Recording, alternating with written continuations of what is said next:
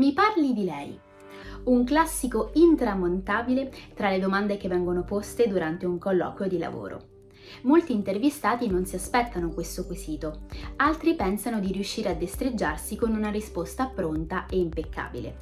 Altri ancora rimangono quasi senza parole, smarriti nell'oblio dei propri pensieri. Come affrontare quindi questa fase del colloquio?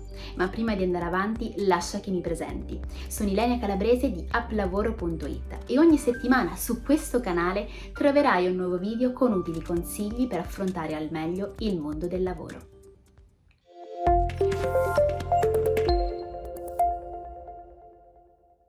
Innanzitutto è bene prepararsi in anticipo una risposta convincente, individuando quale informazioni fornire, per quanto tempo parlare, se rimanere sul vago o entrare più sui dettagli personali. Un quesito che in apparenza può sembrare facile da gestire agli occhi del candidato, ma che molto spesso suscita perplessità e difficoltà.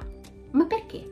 Probabilmente perché si tratta di una domanda molto generica e inaspettata Vediamo quindi alcuni consigli su come rispondere correttamente alla domanda mi parli di lei durante un colloquio di lavoro.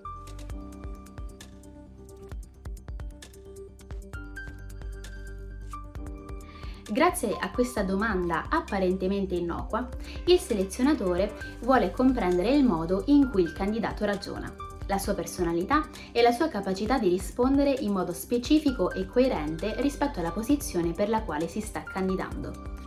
Non si tratta di un escamotage per scoprire lati della vita privata dell'intervistato, ma piuttosto a capire la sua idoneità da un punto di vista puramente professionale.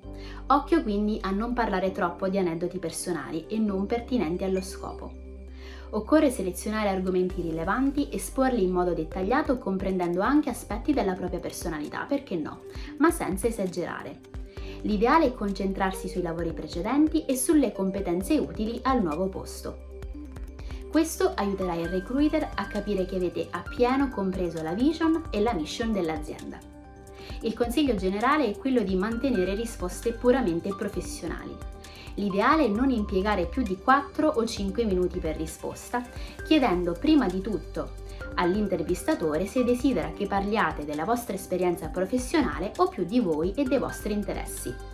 Non occorre specificare se siete sposati, la vostra religione, quanti anni avete o se avete figli. I punti che andrebbero trattati nel corso di un colloquio di lavoro dovrebbero essere relativi a studi ed esperienza professionale, descrivendo brevemente prima la propria esperienza formativa, poi quella professionale. Si passa poi a parlare delle aziende per le quali avete lavorato, esponendo i progetti più importanti ai fini della mansione da ricoprire. Competenze e obiettivi. In questo caso si procede parlando dei risultati ottenuti e sulle competenze acquisite in ambito formativo e professionale, sottolineando come queste possano rappresentare un valore aggiuntivo per l'azienda e per il ruolo per il quale ci si sta candidando.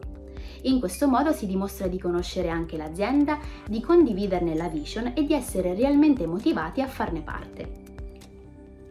Tra gli errori da non commettere, come accennato precedentemente, non bisogna dilungarsi troppo, né parlando delle esperienze formative né di quelle professionali. Se si ha poca esperienza, meglio soffermarsi sulla formazione acquisita e sulle competenze apprese durante la laurea, i tirocini e la tesi. Se viceversa il vostro è un profilo senior, potreste iniziare a parlare sulla competenza maturata durante gli anni, parlando prima delle esperienze secondarie e poi di quelle più significative che possono maggiormente incidere sull'ottenimento del posto di lavoro. Inoltre, non bisogna dimenticarsi di dare la giusta importanza alla comunicazione non verbale.